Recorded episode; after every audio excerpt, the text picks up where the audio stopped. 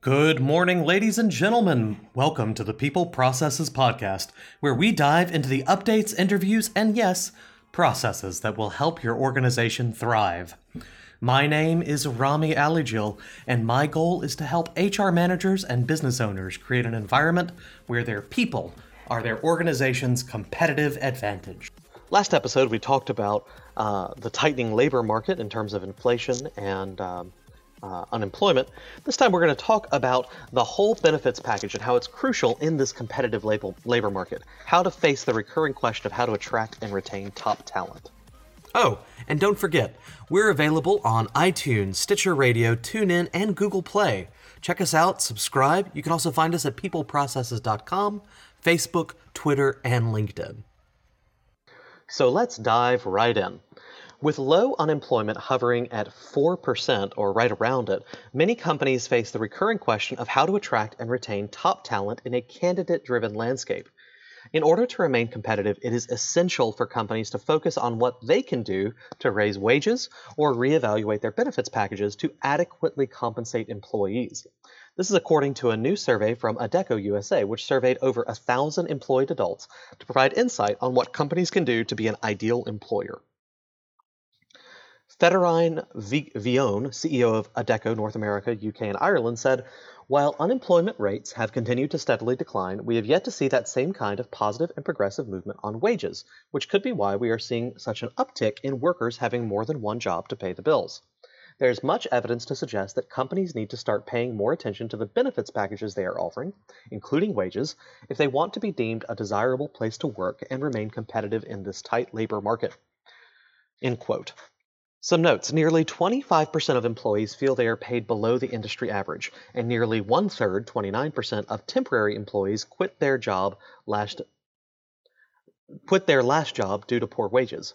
What's more, most employed adults, 70%, believe a minimum wage should be, weighed, should be raised, 39% believe minimally, and 31% feel it should be raised significantly.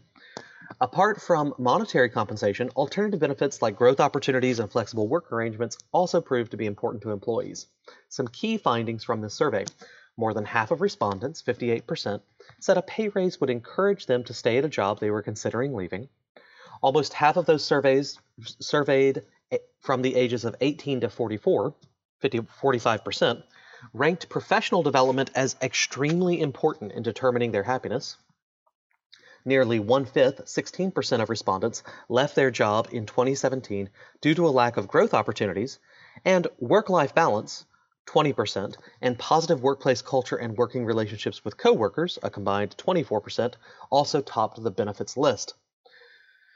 In addition to the compensation discussion, companies are falling behind when it comes to keeping their current employees happy. The 2018 U.S. Workforce Report, linked to our website at peopleprocesses.com, you can go actually read the report if you'd like, revealed that nearly one fourth, 24%, of both male and female employees do not believe their current employer takes active steps to improve their happiness on the job. Going back uh, to uh, an Adecco, uh, Adecco president, we have Joyce Russell. She's the president of Adecco USA. Quote, with waves of hiring surges bringing competition back to the job market, we continue to see employees change jobs for better benefits, career satisfaction, and happiness. Employers must regularly take a good hard look at their hiring process and what their current employees and future candidates are looking for in a job. Russell continued In addition to fair pay as a key part of securing today's ambitious workforce, it is no surprise that over a quarter of workers also say opportunities for professional development are important to them.